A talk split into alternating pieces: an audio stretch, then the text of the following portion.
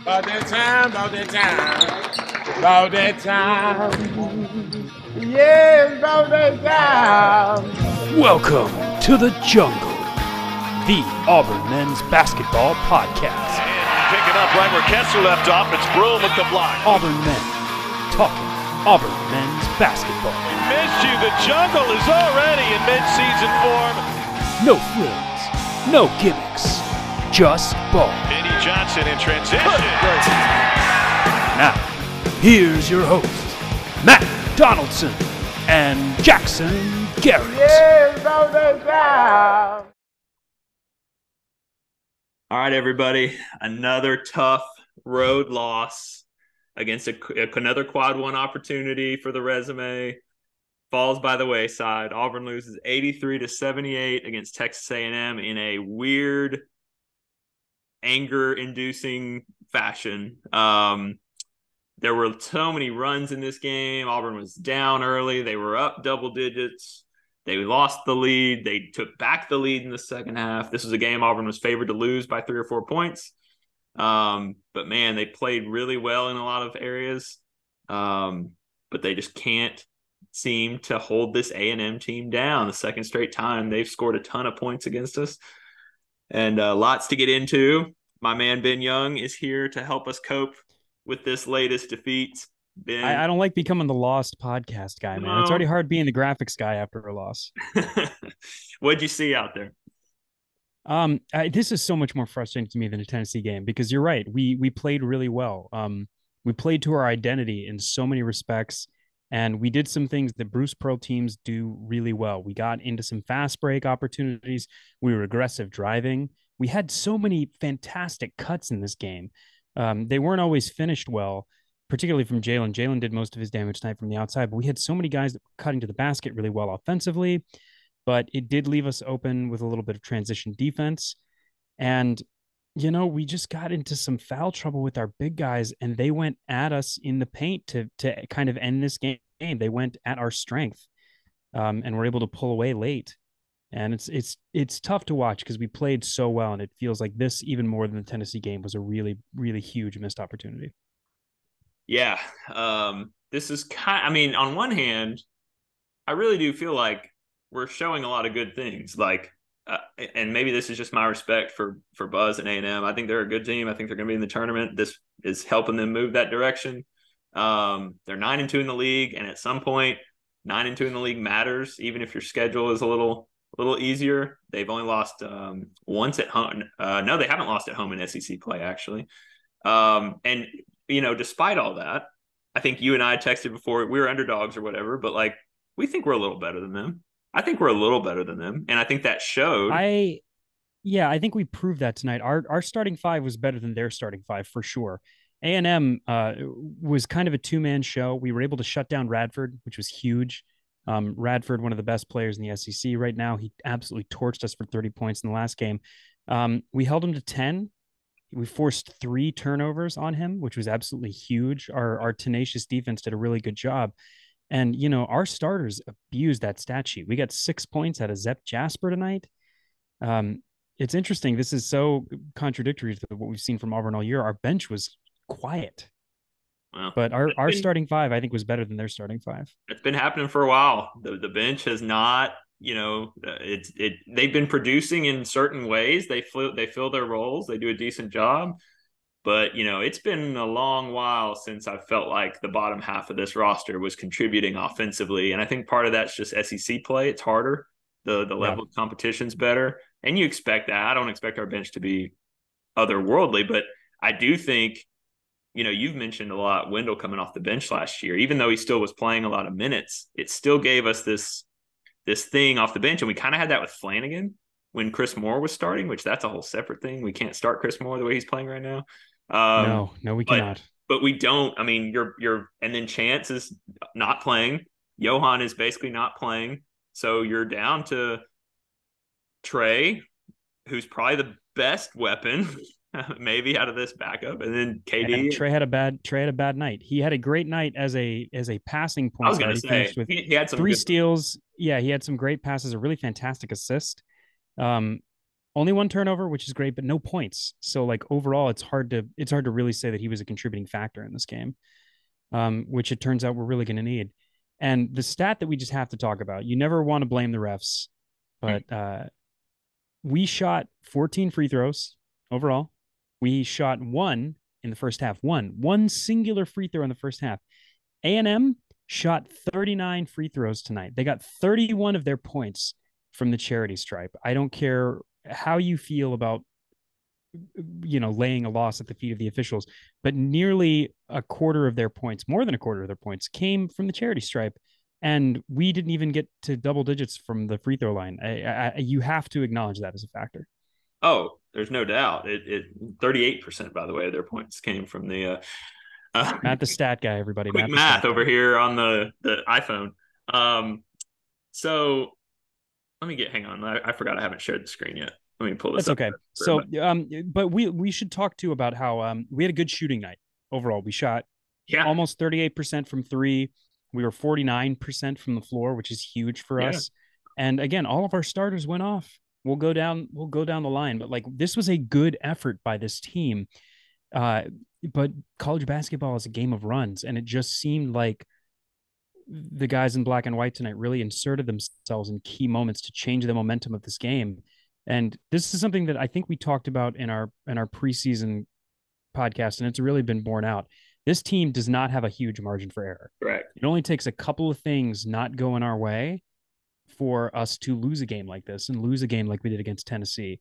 Um, it's encouraging to see that as we go through the season, this team is getting blown away less and less. We made a massive comeback in that second half against West Virginia. And since then, we've looked like a more complete basketball team, which is yeah. great we just it the margin for error is razor thin. It's so tight. I'm glad you brought that up. That was one of my key points. You're going to hear a lot of people talk about the free throws. We're going to talk more about the free throws. There's a huge disparity. It's a problem. Um, if you've listened to this podcast last year and a half, I don't really get into that too much. But tonight, I was banging my hands against the floor. Like I was, I was really upset. Um, it just felt like one of those games where, you know, a lot of the 50 50 um, foul calls didn't go our way. There were a lot of really frustrating. Um, just it, eh, look, and, and I I look at this on both sides. Um, we didn't get to the line. I those five missed free throws must have haunted me in my sleep because that's all we missed. I, I, thought we missed more than that. I thought we missed key free throws at key times. Wendell missed a front end of a one and one. Um, Dylan missed the front end of Dylan one. Dylan airballed the front end of a one one. Uh, Wendell missed another one on an and one opportunity and there were there were others, and then we just didn't get there a lot. You know, you look down the list.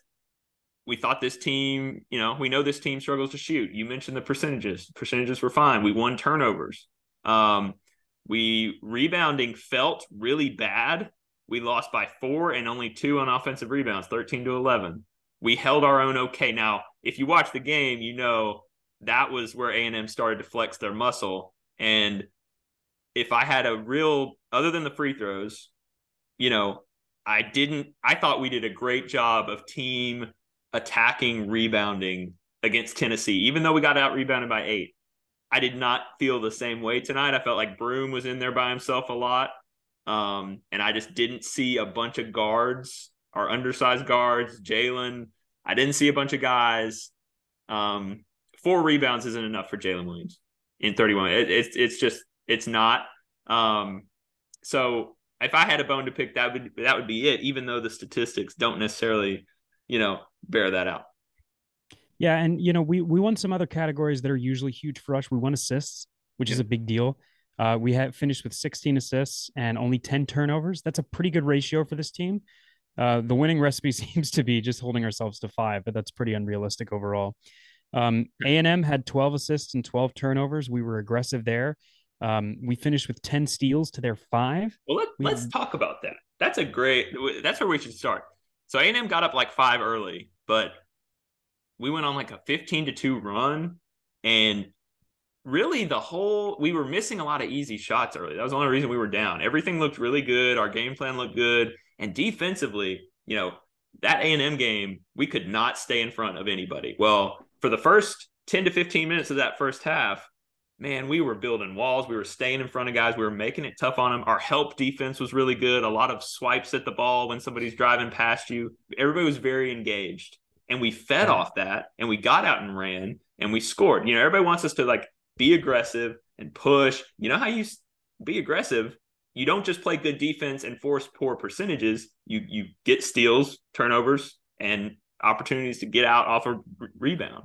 So yeah, and this is obviously again, it's not going to be a, a fantastic year for us overall, but that comes down to the coach, coaching, and the scout, understanding what kind of passing lanes they're trying to create when they're there on offense. That gives you that step to know if I put my hand out here. You saw this a ton of guys not keeping their eye on their man, but sticking a hand back right. into a passing lane in anticipation of I know there's somebody coming in this lane behind me, and if I can put a body in the way, that's going to help interrupt that rhythm. And, and, and that we was were, huge, especially in the first half. And we are chasing guys off screens. We were getting Wendell was getting in passing. Everybody, everybody did a really good job of buying in. And again, you always say this, and I think this is smart. You look at what we did the first game to what we did the second game. The coaches made really good adjustments on how we were defending them. You mentioned Radford. Radford still found a way to kill us with some dagger shots late. He's a great player. Um, but we made it harder on him. I but here's the problem and this is probably where I would say a lot of the conversation tonight comes. You a lot of stuff went right, and I'm really glad we're playing well on the road in tough environments against good teams, and we're just barely coming up short. That's really hard for the players. I again, I continue to worry that they're just at some point there becomes a breaking point. We haven't seen it. They came out with really good energy tonight off that Tennessee game, which was two two and a half days ago. Um, they did a really good job with this quick turnaround, and they I wish they had gotten one of those because that would have felt like a huge win for this team, and they they were close. But having said that, I was just so uncomfortable watching the second half of this game, and really the end of the first half because it became a little more familiar as a Bruce Pearl Auburn fan of like how we were playing, but it just scared me the whole time because I'm like I just I don't know I, I just felt like the defense let up a little bit, or A and M completely changed what they were doing. I'm not smart enough to fully know that.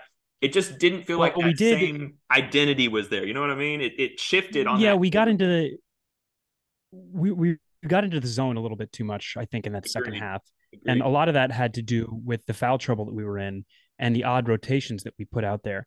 Um, we saw some amazing like this is this is one of the things that I was begging for in our group chat. We've all been talking about uh, KD and just kind of like how this team is going to organize itself and distribute the minutes well. Um, we got my dream lineup tonight. At one point tonight, we had Wendell Green on the floor at the two. Yep. Tre Donaldson was running point. You had Flanigan playing three, Jaylin at four, Johni at five. I think that is a fantastic look because now you have great ball handlers, pretty good shooters all over the floor. But one thing we've now seen two games in a row um, first, because Dylan wasn't able to travel to Knoxville, and tonight because both Dylan and Johni were in serious foul trouble. We're not going to stretch. We're putting Yohan at the five. Yep. And I got to say, for uh, about a three minute stretch between breaks um, that he was out there, I think we got some quality five minutes from Yohan, At least defensively. Let me say that. Maybe he he got two fouls in two minutes, and that's all. He, I mean, he he he moved okay. Um, he tried- All right, so let me let me say this. I I feel like his body positioning, he just looked so yeah. much more comfortable with yeah. where his defensive assignment was. Yeah. I don't want to get into the fouling just because I think this game was officiated so strangely. Um, well, and one of the ones, to be fair, one the second one on him was a great example of what you're talking about. It was just trash. It was such yeah. a bad.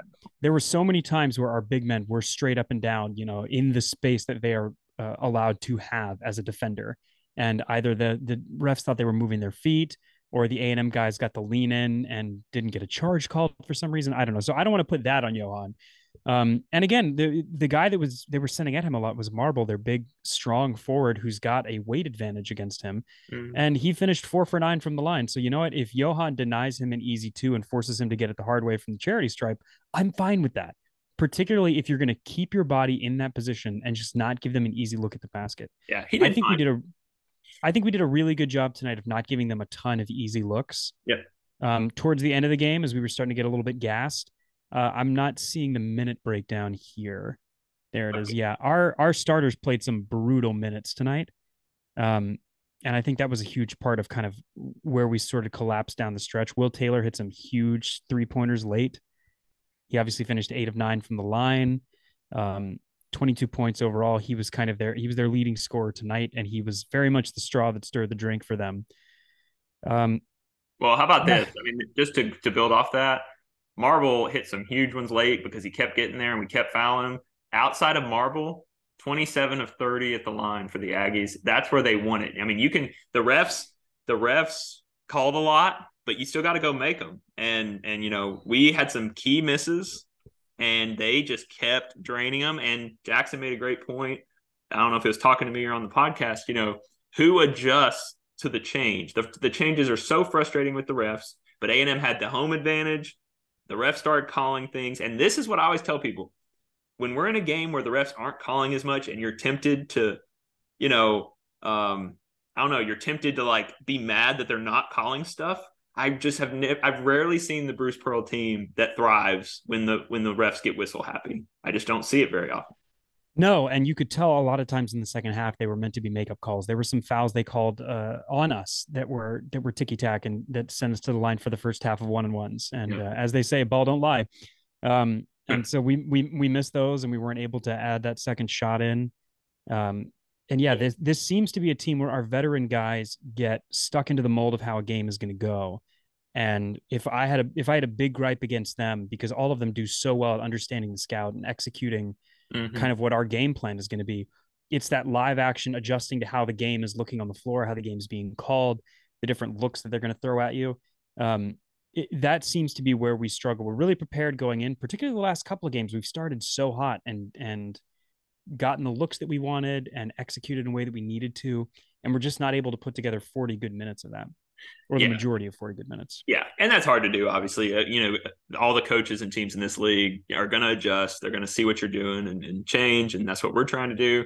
Um, I do, I do want to give credit, you know, all those veteran guys that you mentioned, the starters, um, thought they showed a lot of guts down. You know, there was a stretch where I think we were eight of nine from the field, and they A&M was nine of eleven, and everybody's hitting shots, and it was very frustrating because I'm, I'm with this team, I think so much about stops defensively, and and tonight finishing with a rebound after a stop, and like, and it just every time we would score, and Wendell did a masterful job of keeping us in this game, and Jaylin hit a bunch of shots, and Flanigan was good at times, and Broome was really good at times.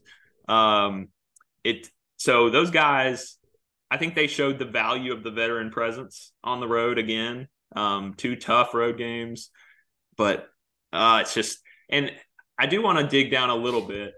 This is why I think Ben and I are so mad. Um, I just we watch a decent amount of college basketball, and these refs obviously are in it. They they live it every day.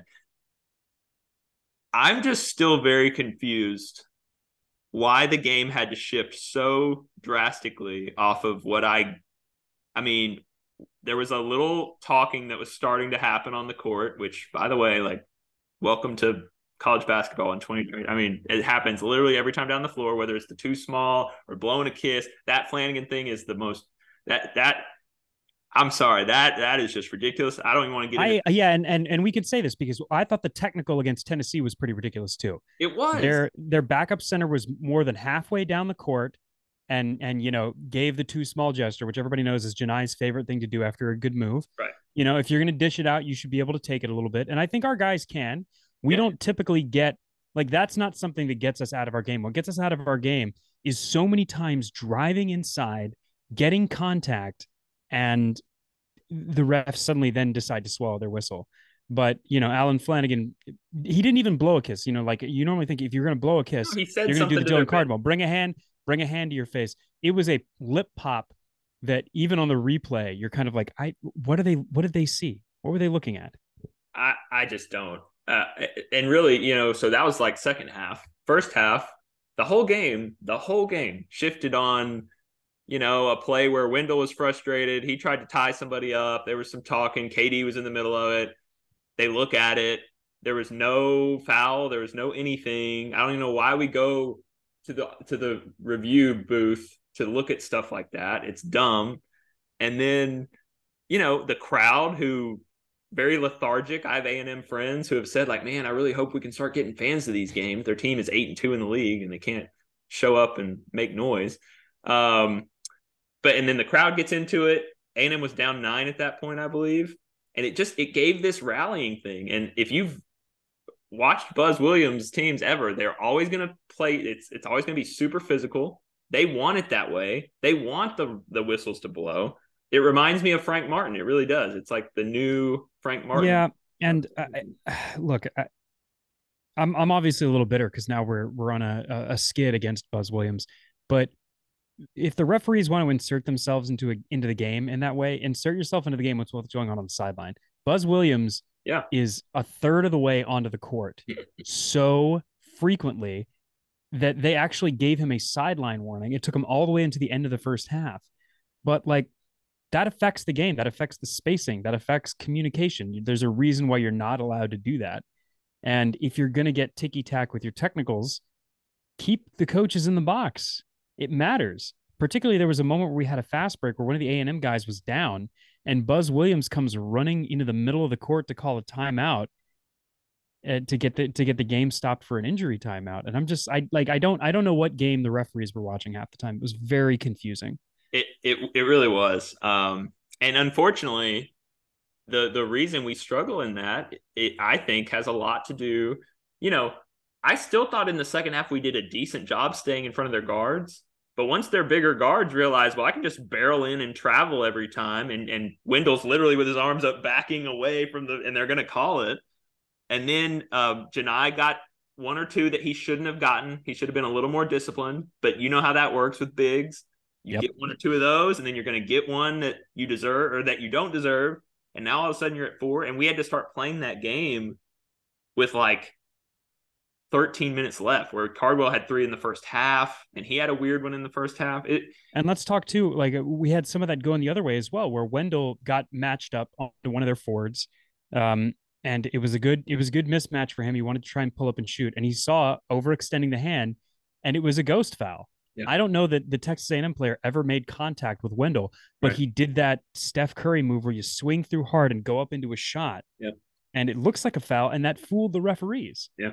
And that was in our favor. So that's just another example to me of I I don't know what they were looking at or what they were trying to control in terms of the the physicality of the game with the way that they were calling stuff. And I'm trying to be reasonable because it's hard on the kids. It really is. I sound like an old person. It's hard on the kids. It's the way we were. We are old, Matt. The way we were defending to start the the game was built for not calling a lot. We were we were swiping, we were reaching, we were you know helping. Um, we were running through screens and getting around them, and and you know it was great.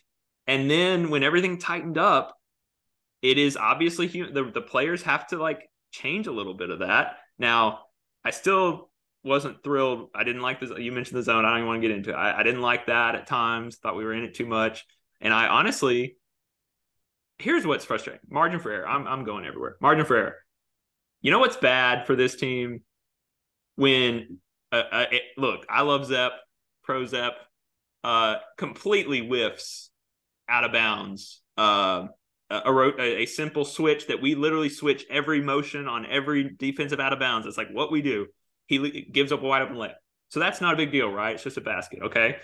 Well, how about Chris Moore when he was in the first half throwing one of the worst inbounds passes I've ever seen? You know, Terrible. our four always throws it in. And now that's Chris Moore coming in. That led to a fast break the other way and made Bruce so mad. I think he might have called a timeout. He was or there was a timeout right after that. He was he was livid. So these. Oh yeah. Bruce was Bruce was not feeling it on the sidelines tonight. In part because it was some of these small plays, yes. the simple execution stuff, where the margin for error lives seems to live for us. Yes. These moments. Um, let's talk about uh, Chris Moore a little bit and some of these changes to our rotation because I think there is some stuff that is working and some stuff that's not. I was a big fan of the way KD played tonight. Yep. Um, I've been number one KD slander two of five from the floor, one of two from three. You want to talk about not shooting us out of a game? He was very conservative with the way that he handled the ball. Yep. Um, he had one turnover, but he had three rebounds and two assists. Yep. So we're back talking about that net positive. He led the bench with only five points, unfortunately. But normally, KD is a guy that's going to do a lot of damage at the foul line for us. And good grief, could he not buy a whistle tonight? He went inside so frequently did his usual raise up thing, go in for tough shots, and there was contact, and the referees seemed to think that that was just okay because he was a smaller guy tonight. Yeah, yeah, um, yeah. I, I'm, and that's why I've pushed back. Now I'm with you. I I loved. Uh, Tre was playing so well in the first half. I, I don't know if that was by design that we were going to do that tonight, no matter what, or if they just wanted to reward Tre for, hey, like he kicked butt. Like our run was with Tre on the floor for a lot of it in the first half. Um, and they put Wendell in at the two, and it led to a couple really good possessions and good looks. So tonight was kind of a good example to me of the middle ground between you and Jackson. Some of y'all is like, hey, like less KD, maybe do something different here. But we still, you know, Zep and um, KD still played close to their normal minutes, and we still got to do a different look. So I kind of like, yeah. And we had some head scratching moments from guys that have been a little bit more reliable of late. Uh, Lior Berman and Chris Moore. We've already talked about Chris a little bit. We can talk about him some more if you want. But um, overall, just you know, a blank box score, one rebound, one turnover, two fouls, not great. Um, well, and a and terrible Lior, inbounds pass. He's trying to throw to Brook yeah. to his speed. It's just and he just hasn't been the same since his injury. And I don't know if that's just coincidence or what, but he's just not the same dude. He what he was really helping us first half of the year. I think that's part of it. I also think it's getting him out of his usual position on the floor. Sure. He's having some physical mismatches now. He's a little bit heftier than Yohan, but he doesn't have some of the length or the quickness. Um, I like being able to rotate Yohan to the five. I know everybody disagrees with me on this, but so much of what he was finishing his last year in high school doing was at that kind of five position, yeah. Putting himself to the basket. I think it, it's clear to me defensively that's where he's more comfortable when he doesn't have to cover quite as much of the floor. Um, but Lior tonight, I, I, I actually felt was an offensive liability for the first time in his career, in part because he didn't seem to know when to shoot it. Uh, early on, he was looking really great. He was getting to a spot in the corner in his typical three rotation stuff of I'm going to be here. If they don't cover me, toss it to me late in the shot clock, and I'll I'll put one up. Um, one for three from three pointer, not great, but you know, average, fine. The real problem was teams are starting to learn that you can let Lior penetrate and draw some help defense in. And he, either because he's not really comfortable with it or because he doesn't have that green light from Bruce, he's not willing to put up to, to pull up and, and hit a mid-range shot. And I think that's a strength for him. And I think if we're going to continue to reward his play with these minutes offensively and get the ball to him on offense, he's got to be more comfortable doing that kind of pull up and rhythm and take those shots because he had some looks tonight that because that's not really his role to go out there and score eight points a night. I think he passed on them. And we've either got to uh, enable him to take those shots and really encourage him that, hey, if you're in that moment and you've got the matchup, we want you to be the one shooting the ball, or the minutes are going to have to shrink because he had a really, really rough turnover tonight. And a lot of his drives did more harm than good on our offense. Yeah, it's really, you know, I think the you still see the pieces moving around a little bit. Like, does the Tre Wendell thing become a thing? Does Lior keep his minutes? If you take Lior's minutes, does Chris move back to back up three behind Flan? And then if that happens, does Yohan go back to the four, or do you keep him as a third center behind Cardwell? Um, there's just, you know, we're I'm I'm glad we're still, you know, looking for all options. Um, I, I want to know what you would think about this because we always talk about how on offense there's only one ball. Yep. And I, I do think we were a better team with Flanigan coming off the bench. I think if we're going to have Chris in the game, where he is at his best is as a defender. And when he's on the floor with that second unit, they're using him in that same role that Jaylin is. Jaylin's so great at uh, offering assists. We got another game with Jaylin, four assists, second place on the team. He is an outstanding passer. He's got great vision and he works really well in that full role in Bruce Pearl's offense. Chris Moore is just not as polished as Jaylin, and we know that. And he's also missing a little bit of the size that Jaylin has and the size that Yohan has, frankly, to kind of see some of these passing lanes or be able to get the ball into uh, our fives when they're matched up one on one. And I think that hurts us. And I think we were in a better position with um, Chris Moore starting and Flanigan coming off the bench. It, maybe, and uh, it just feels like such a risk right now. You're right that the positions are incredibly different. Um, and Chris has cross trained at those since he got to Auburn, so he, you know, he's familiar with the four. He just, you know, he hadn't played a ton either way. Um, no, and I mean it's clear he knows what to do. Like right. mentally, his his game is all there. The question has always just been execution. I man, it's just with what Flanigan's done, he's been so much better. And even tonight, just putting up solid again within himself, like good number. Like that's a good game from Flanigan. I know it's not maybe all SEC like we had hoped, maybe, but it's it's good. So no, like it's clear that Flanigan, I, I, you know, it, it's hard to say because there have been some eruption moments from Jaylin, particularly when you go back to early in the year. But since we've entered conference play, I think our three best players are Wendell Green, Johni Broome, and Allen Flanigan.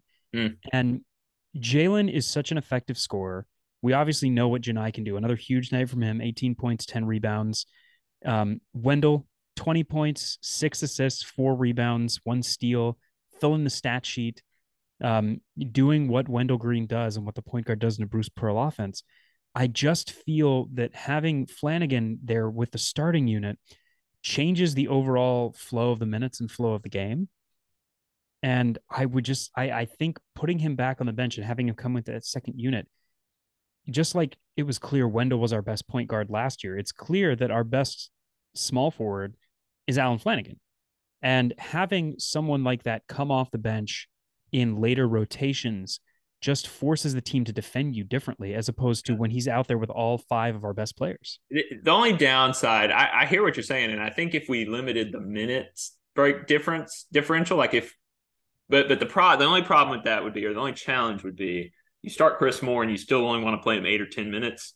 Yeah, like you're either going to play him for two minutes and then take him out and then bring him back in later, or you play him for like that first TV timeout and then you kind of like to, for Flanigan to be playing the same amount of minutes, he almost has to play the rest of the half, like both halves. If he didn't, I, and honestly, athletically, I think he can do that. I think he can do that, that but then you have foul trouble and like it, it just creates some some potential issues. Right, right, right. But uh, my my personal opinion, just you know, as a fan watching, is I think that is our solution to continuing to tweak.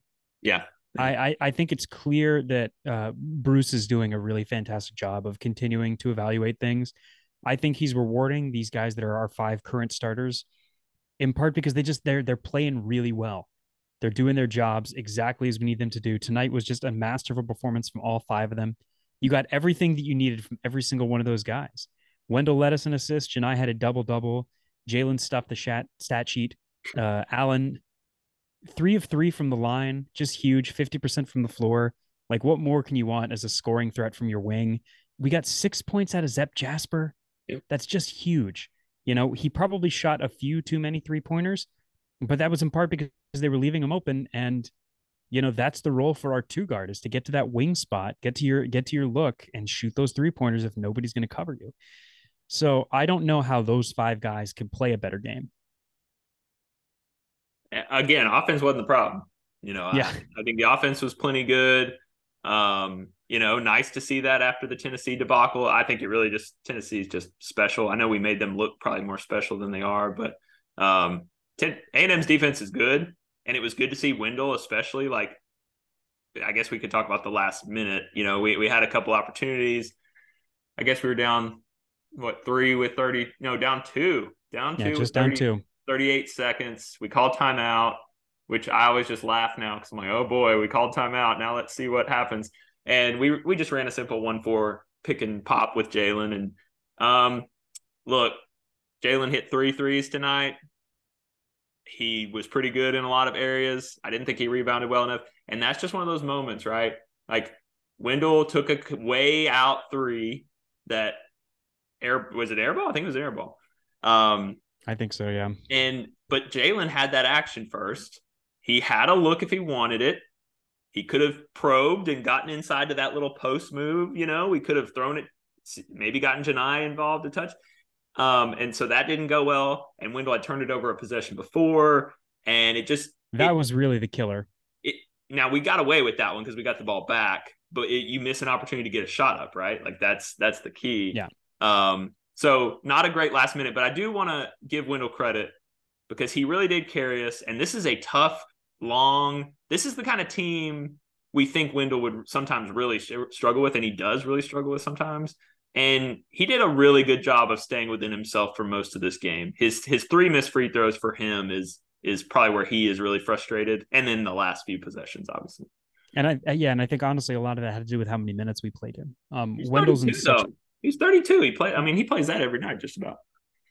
Yeah, I, I mean, just like in terms of the stretches, Um, Yeah. in large part because I think we did see a reduction in KD's minutes down the stretch. A little bit. Uh, in part because I think it was clear he just wasn't going to get those foul calls, and um, Wendell did a really good job of picking his times to drive. As we've gone into conference play, it's been nice to see. I feel like Wendell is getting better offensively, whereas in the position that we were in last year, he was becoming a little bit of a detriment and a little bit scared out there on the floor because people knew to just trap. Yeah. And now I think we're a little bit better spaced as a scoring team. We have a few more scoring threats, particularly particularly when our closers are out there on the floor. So people aren't as eager to trap him. And it allows them to find those space, find those good cutting lanes. Yeah, it's uh it, it's it's tough to watch him put in a really good effort again in a tough, tough matchup. Let me ask you away with the this. because the numbers don't really say this, but from my vantage point watching, and I can't tell if this was just me biased because I was mad about the defense. Yes. Did it feel like? Did it feel like we went away? I was. Did did we did we feel like we went away from our inside out game that we've been really established? I know we won points in the paint 38-32, which is pretty amazing with how many putbacks A and M had inside. Like that's where they got a lot of their inside points. Um, I I felt like that in the game, but then when I look at these numbers, it's like, well, maybe we didn't. Maybe we did get inside a lot. I don't know. No, again, you have to remember we went on some really impressive runs where we would stretch the lead to seven, eight, or nine. And a lot of that was that inside game. But the problem was the last about six minutes of this game, um, our centers were in foul trouble. They were both sitting on four fouls.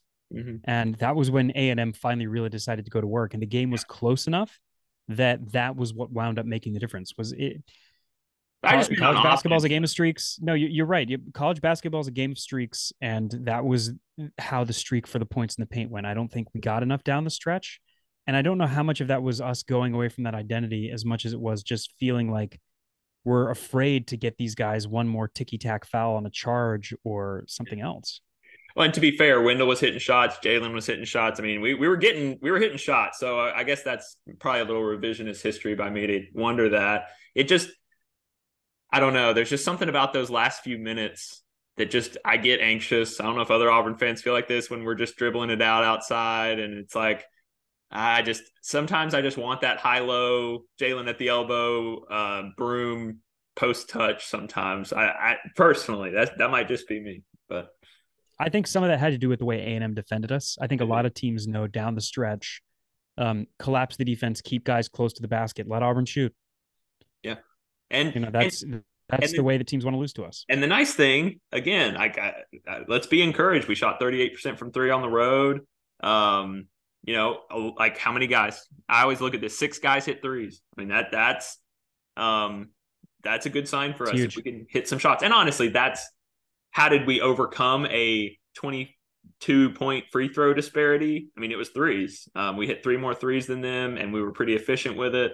And we shot uh, the ball 10 more times than they did. Because they kept getting fouled. That's the sneaky part about that stat is like, well, those shots don't count when A&M's going to the line every freaking time.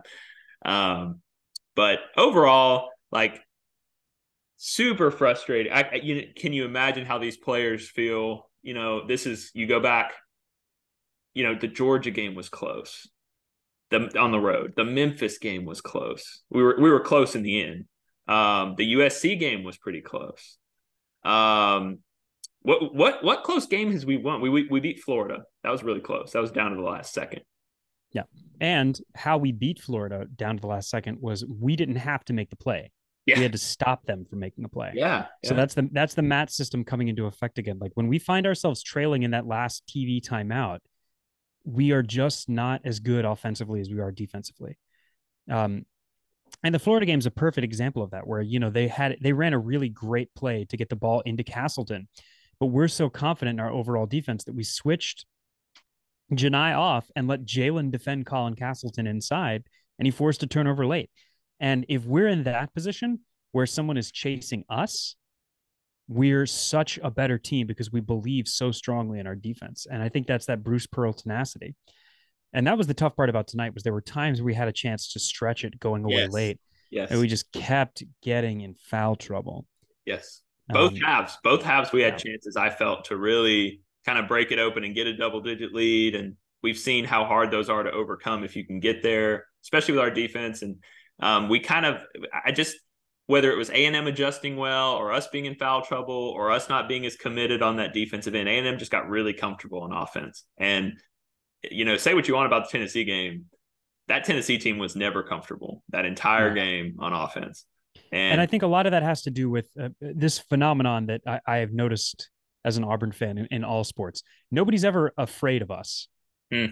Even when we're good, even when we're really good, everybody looks at us and it's like, oh, yeah, Auburn's really good. That's going to be a huge win for us when we can upset them. And there's a real hunger to beat us all the time in everywhere and in everything. But we had the situation where we're cooling off. We've not been looking great. We're about to fall out of the top 25, and Tennessee's got that big number two by their name. All the pressure is on them. And suddenly they don't care about beating us. They're afraid to lose. Yeah and that makes a huge difference. Whereas this A and M team, you know, they're a team that's on the bubble right now, and this might be the win that gets them in the dance. It's looking like right now this is the win that's going to get them in that first round bye. A lot has to go wrong for A and M to fall out of the top four now. Yeah, yeah. I mean, and they're they're trying to overcome. If you're confused about how that works, like they they just had a really bad non-conference season where they didn't beat anybody good and they lost a bunch of games they shouldn't have.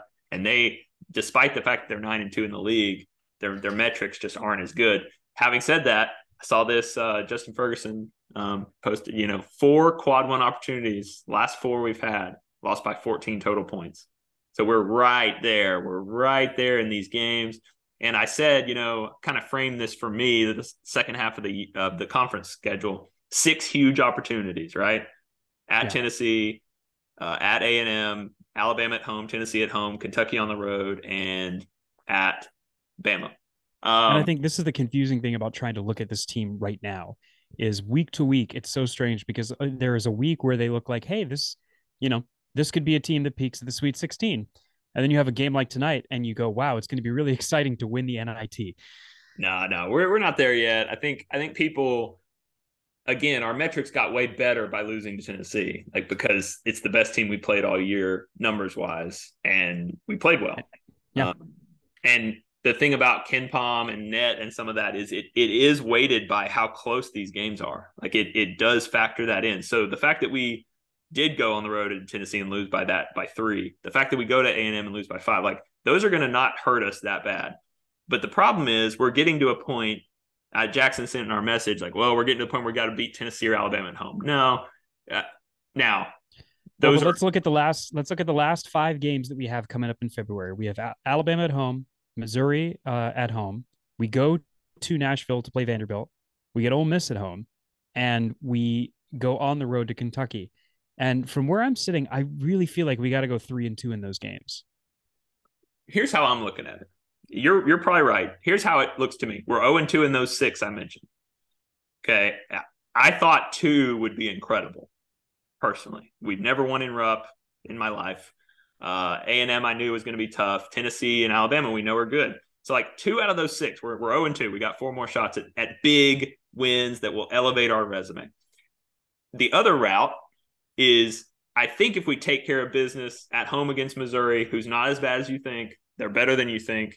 Um, uh, Ole Miss at home and at Vandy, that gets us to 10 and 8 minimum in the SEC. And I think with our numbers, that's going to be enough. But what I don't want to do is be relying on winning all three of those games with no quality wins on selection Sunday. So I guess that frames up like obviously this Alabama game, college game day, number three Alabama. They're doing exactly what we did last year, pretty much, and it's really annoying. But you know what we did last year is we swept Alabama. And this is one of those last things we have left on our schedule where this this win covers a multitude of sins, Ben Young. If we can get this one on Saturday, bigly, bigly. and it it doesn't guarantee you the tournament, but it it definitely puts you a lot closer, and it it would it would rid us of these last two games of being so close and not coming away with it. And I will continue to reiterate, Bruce continues to prove why he's one of the better coaches. Because you're right, like you can argue the last three games we've played might be the best three game stretch we've played all year. It really might. Um, Particularly I, if you just if you just look at that second half against West Virginia. Well, I'm talking. I'm going Georgia, right? Georgia, Tennessee. Oh um, yeah, yeah. A and M. Like we're getting better. My fear, and I think everybody's fear, is like, how long can we keep put it's like putting your uh putting yourself out there and getting rejected like over and over and over again. And we keep getting close to that opportunity. We just can't get it. This alabama game you can't emphasize enough how big it would be for these players for everybody who's going to be there. Please neville arena we need the magic we need something spectacular to happen on saturday We need it. We need it in a big way because the margin for error is real thin.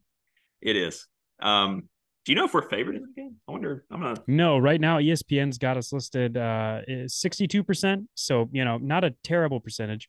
trying to see if I can find the Vegas odds. i'm a right degenerate now. gambler i will log in and check if i can There you go.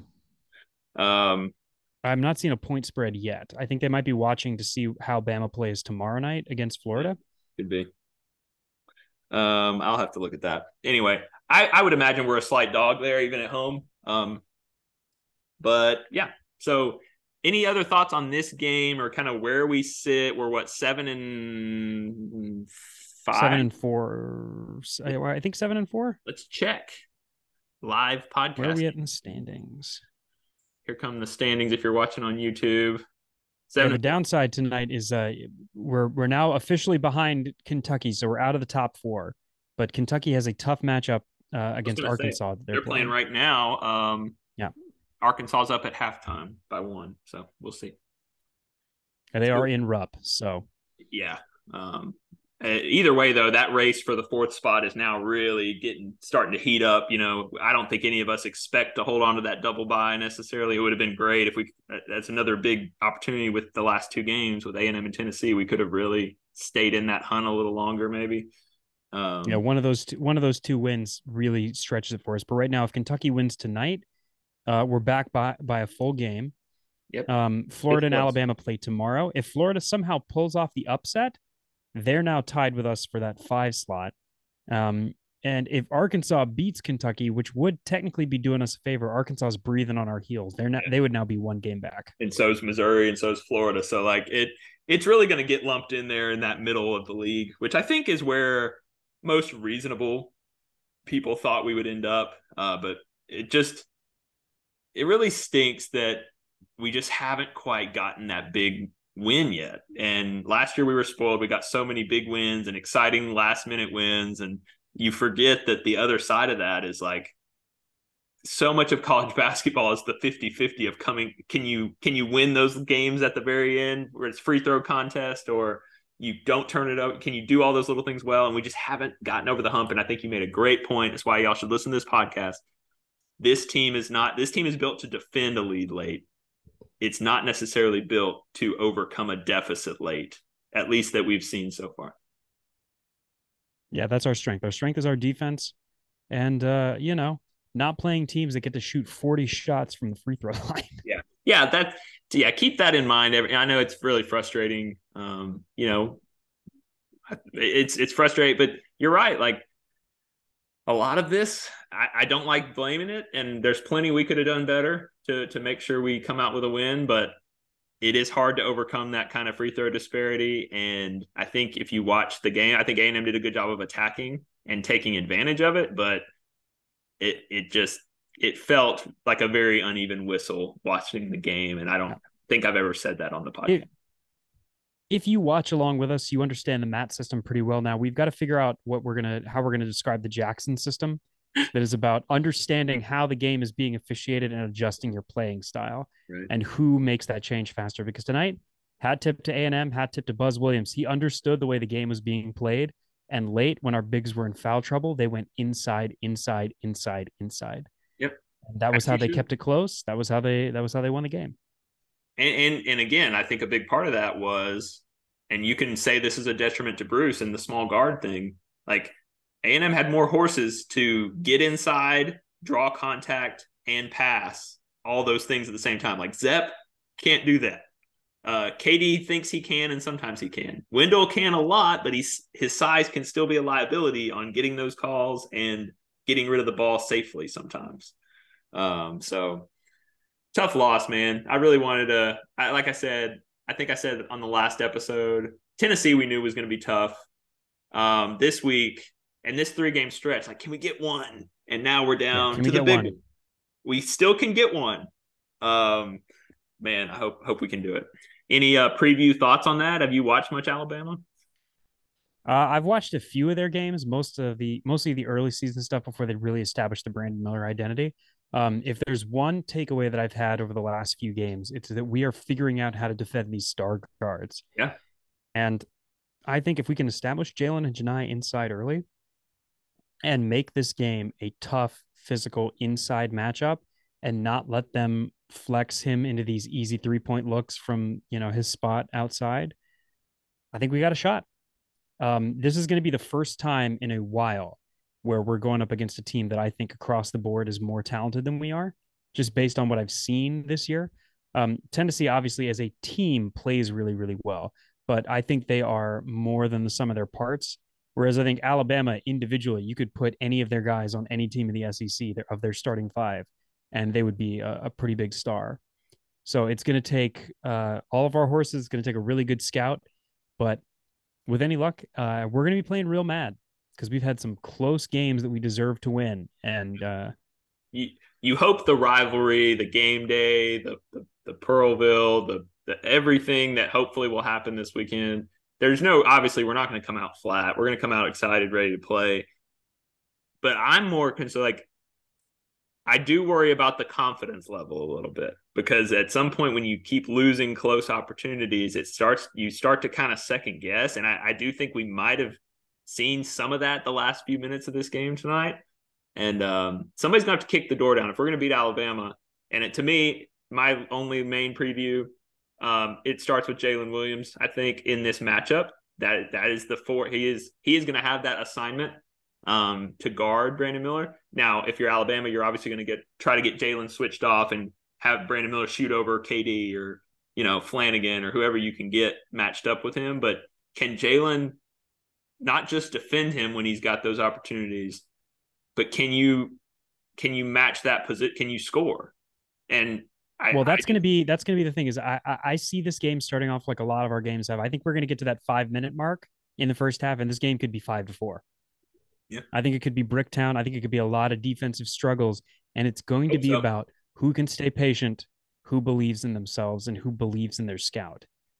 Yeah. I, I just, uh, tonight hurts me so bad because I loved what I was seeing the first until that yeah. stupid whistle. Until that, and then everything kind of shifted. And whether it's we got away from it or just didn't play as well, it looked so good. I just felt so good about the looks we were getting. I felt so good about the defense we were playing.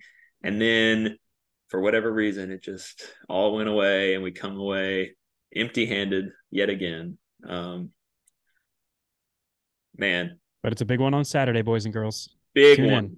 Let's let's yeah, absolutely. Keep I mean, look, if you're not watching it, I, I have lost all respect. If you're an Auburn fan that's not going to watch games now because we're losing, like get over yourself. Like be be around more than two years, please, because this is this is actually this kind of year we're having this is what college basketball is. I worry that we're going to have a classic bubble NCAA tournament season this year, which we really haven't had with Bruce. We've always, when we've gotten in, it's been as a pretty high seed. Mm-hmm. This is what most of college basketball experiences on a yearly basis, and it is terrible because you just constantly aren't sure if your team's good. You think they're good, they have opportunities, and they don't win, and it's this is normal for um, you know a lot of programs. So um, I really just want to get in I've been saying that for weeks. We're not in yet. I really want to get in.